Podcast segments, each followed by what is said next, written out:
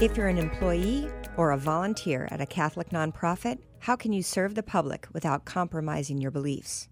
How can your group go about its activities while avoiding problems with civil authority?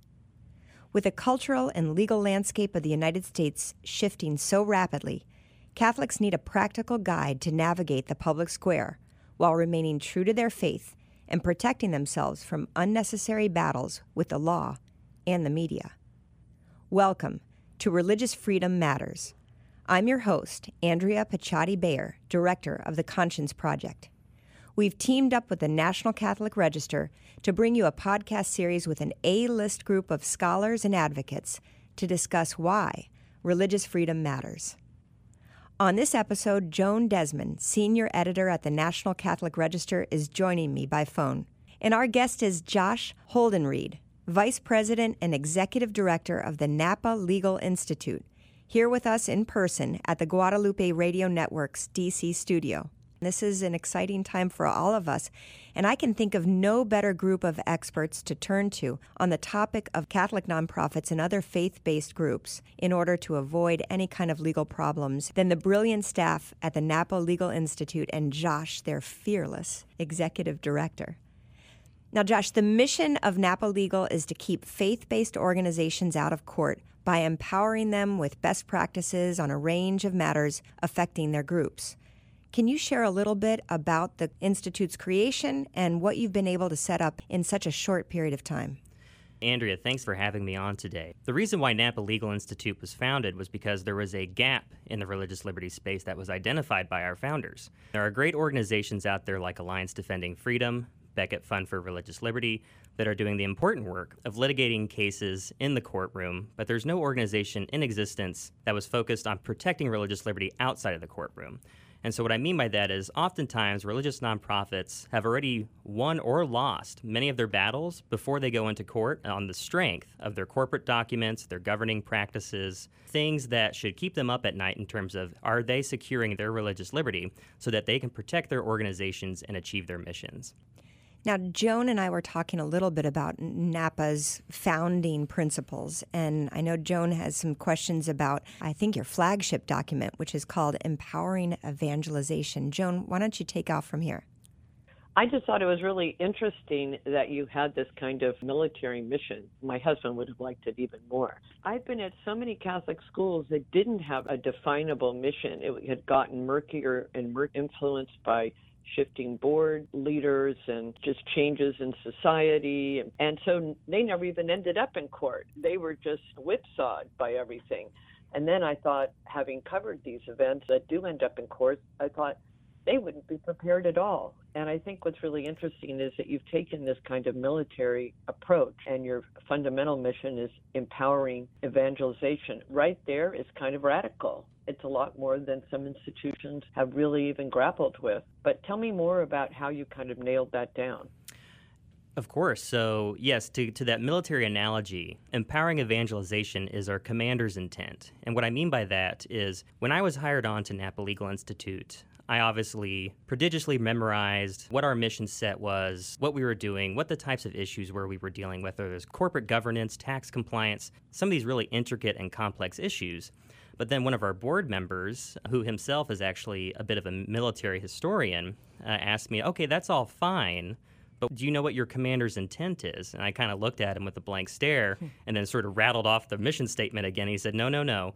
What is your intent? What do we as the board expect you to accomplish? So the analogy here again is like, for example, uh, Dwight D. Eisenhower.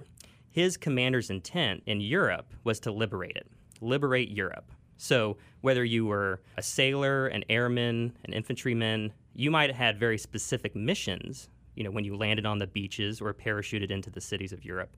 But you knew no matter what, because oftentimes when a mission encounters resistance or force, it gets thrown out the window. But what never gets thrown out the window is your commander's intent. So they knew that no matter what, they needed to liberate Europe. So we kind of took that analogy and applied it to Napa Legal Institute. Again, our commander's intent is empowering evangelization. Obviously, there are plenty of people on the front lines, lay apostolate leaders, who are evangelizing. That's ultimately the work of Catholic lay apostolates and other faith based nonprofits. That's the reason why they exist. We're not evangelizing ourselves, what we're doing is empowering evangelization by giving those organizations and faith based leaders the tools, education, and resources they need in order to accomplish their missions. We're in the in the background supplying the equipment, supplying you know the arms and the things necessary for them to fight those battles in the public square to evangelize for the church. Now, Josh, when we look at the Second Vatican Council's documents, especially the decree on the apostolate of the laity, it seems like you're giving people the tools in the toolbox in order to build that project and to take that declaration and put it into practice. How consistent do you feel you've been able to achieve that? Very consistently. So, going back to this idea of, you know, you, the Second Vatican Council, we have responsibility to build up institutions and participate in the great call of evangelization. So, in order to do that, these organizations that are doing the evangelization need particular corporate documents, knowledge of local and state ordinances and laws, so they don't run afoul of those laws. For example, one of the one of the products we've produced, which has been widely used and distributed, is a Catholic employment handbook for Catholic schools. So I think, Joan, you were speaking earlier about this, how you've encountered a lot of faith based organizations, Catholic schools, who didn't really secure their religious identity or their mission in their corporate documents or employment practices. So that's an easy gap that we filled by creating a boilerplate document that Catholic schools could use, incorporate into their own practice employment practices so that they would be protected. I'm immediately thinking I'm forwarding that handbook to my children's parochial school as soon as we're done here. And I would encourage everyone that's listening to look at Napa Legal's documents. You can access that again at napalegalinstitute.org. Now, because this is a focus specifically on religious freedom matters, I'd like to do a bit of a round robin with Joan, where we're going to pepper you, Josh, with a lot of questions on the things that your organization has developed or is developing to answer some of these tough questions that these nonprofit, whether they be Catholic or other faith based groups, are doing to guard against infringements on their organization's religious freedom. And the first is kind of a, a definitional issue you mentioned early on how do you make sure that your organization is treated as a religious organization for purposes of religious liberty protections? One of the first things I always ask faith based nonprofit leaders is, in a sort of tongue in cheek way, uh, are you a rhino? And of course, I get a look like, what are you talking about? And I say, rhino in terms of do not be a rhino, religious in name only. There's a lot of organizations that claim that they're religious, but then when you look at their employment practices, you look at their corporate documents, you look at their marketing materials, you suddenly realize that they're religious in name only. This, of course, means that religious organizations, many do naturally practice their faith through their organization, but the idea is are you religious from a legal perspective as an organization? Because if you're not, then you cannot avail yourself of existing religious mm-hmm. liberty protections. So, a way to do that, for example, is in your bylaws to have a statement of faith. What does it mean to be a practicing Catholic? So, for example, at Napa Legal Institute, we are a religious corporation ourselves, and we have a definition of what a practicing Catholic is, and it's in our corporate documents. So that if, say, someone were to sue us for some, some other reason, we could avail ourselves of existing religious liberty protections because we are religious in name. And so one of the documents, one of the creations that we have at Napa Legal is uh, religious liberty bylaws. So every organization needs bylaws. Bylaws help them govern the organization, help them in terms of what they need to do with board members and things like that. But you need to have religious liberty language explicitly inserted into your bylaws so that you can protect yourself and avail yourself of those existing protections. You know, I'm wondering a lot of organizations that I'm familiar with and have collaborated with just personally are reaching out to people beyond the Catholic faith tradition, and that's the charism of the organization. They're really trying to show that living our faith isn't exclusive to helping our people and our church, but is really there to help our communities. Is there a flip side where groups aren't religious even in name, and they need to make sure that their religious identity is in those bylaws, even if their service is in a non religious identity. Absolutely. So, again, this gets to the question of whether faith based nonprofits should have a role in providing social services in the public square, even if those social services are generally applicable to people who might not share their faith tradition. So, an interesting fact about this according to a study in 2016 by Georgetown University, it was found that the, the socioeconomic value of religion is over $1.2 trillion. That's more than the annual revenue of big tech giants like Apple, Amazon, Google, etc. So, again, a lot of people don't realize the public benefit not just private benefit of religion, but the public benefit that religion provides in the public square in the form of those social services. Another example I would offer was during COVID. Obviously, we saw a lot of instances where churches were being shut down, penalized, unfairly so. A double standard started to emerge. But what's interesting about that is, for example, there's a lot of criticism towards religious organizations taking Paycheck Protection Program loans. So, one of those organizations was Catholic Charities. But of course, what we found out later is that Catholic charities, the impact of their value was double the hmm. amount of loans that they were taking from the federal government, which again just proves that earlier fact that I shared that the socioeconomic value, again, the public value of religion is so tremendous. I wrote a little bit about a, a, recent study by the Bridgespan Group, which talked about the significant contributions of faith inspired, they call them groups, especially in minority and low income communities. Right. So when we're, we're looking at post pandemic, hopefully, recovery, some of these neighborhoods are the ones that have been hit hardest economically and socially and because of health problems. And churches are going to be important parts of the solution for their recovery.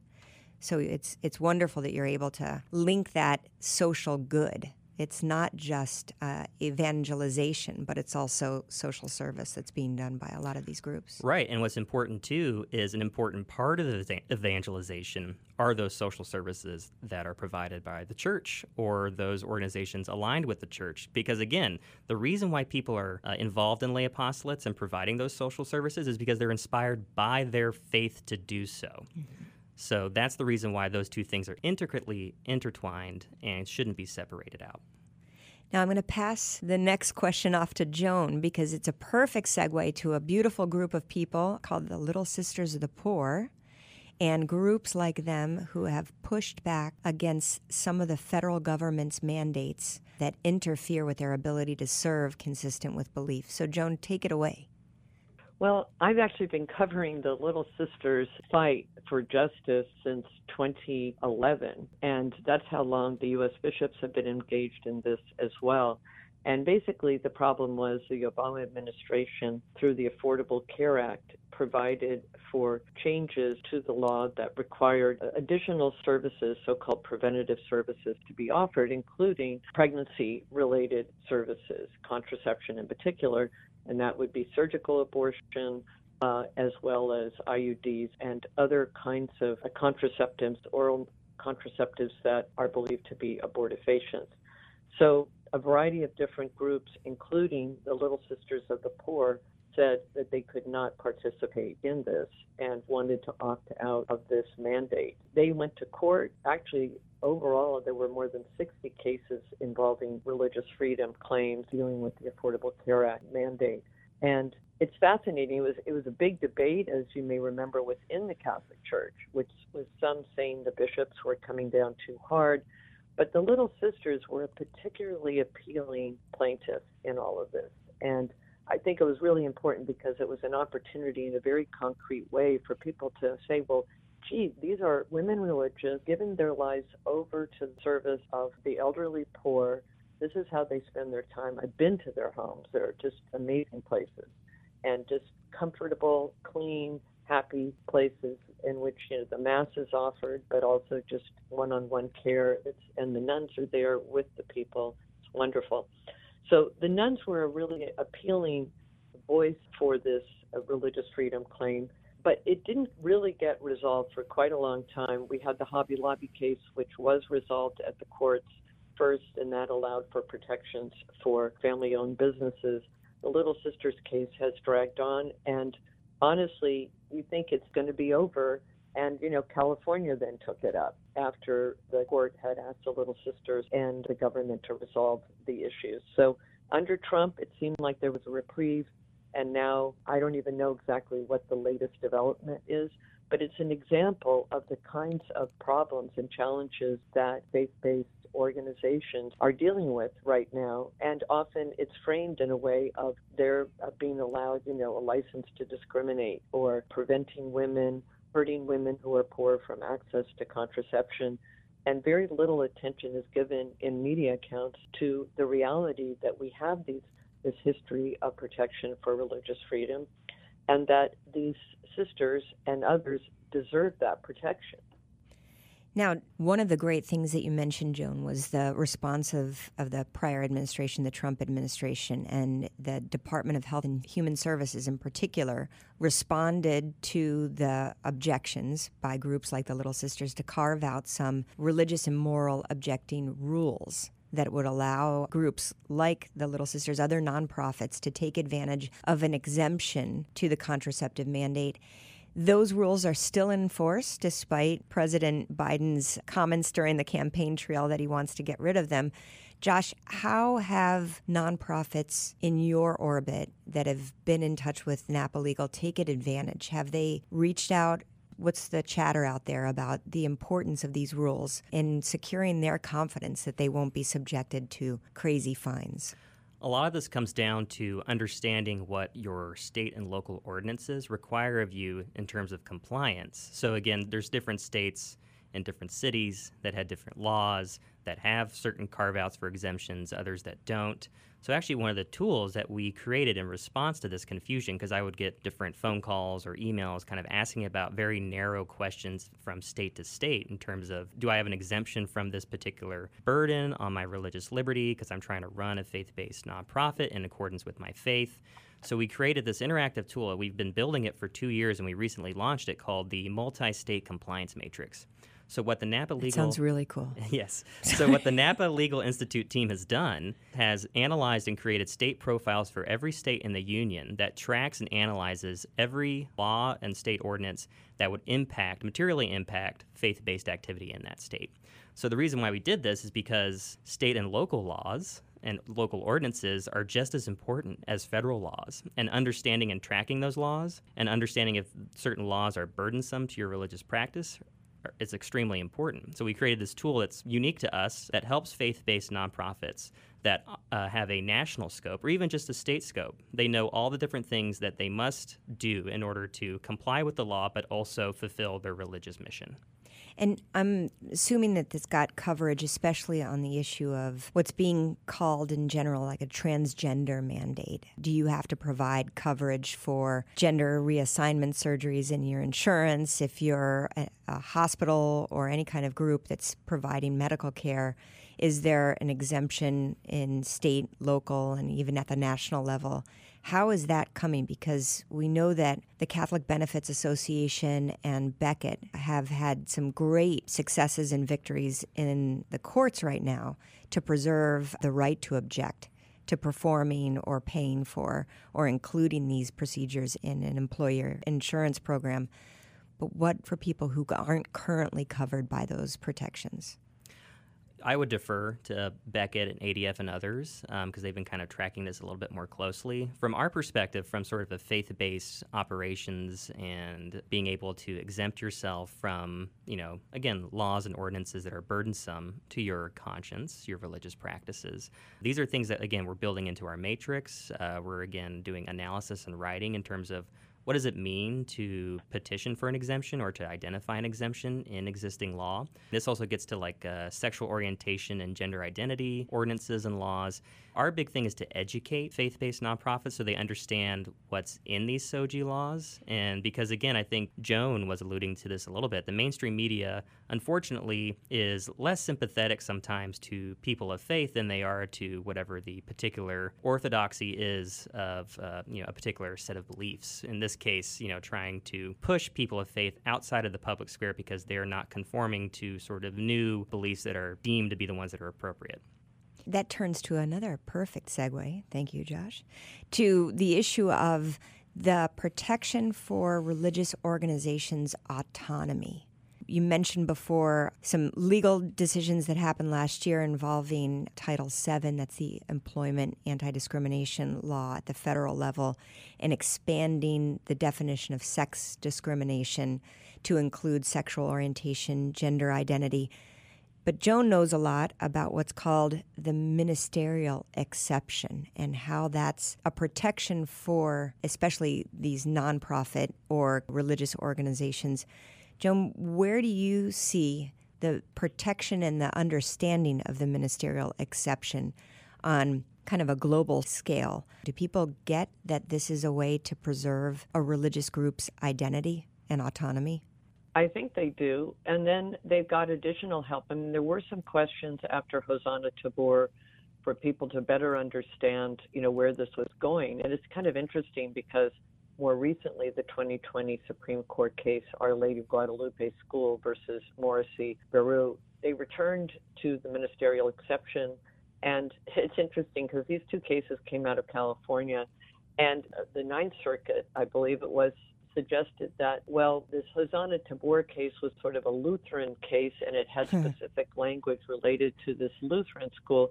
So, since that was not the language at the Catholic school, then everything else was in doubt as well. Again, going back to Josh's point about the handbooks and what's in the handbooks and the language used to define teachers' roles and responsibilities.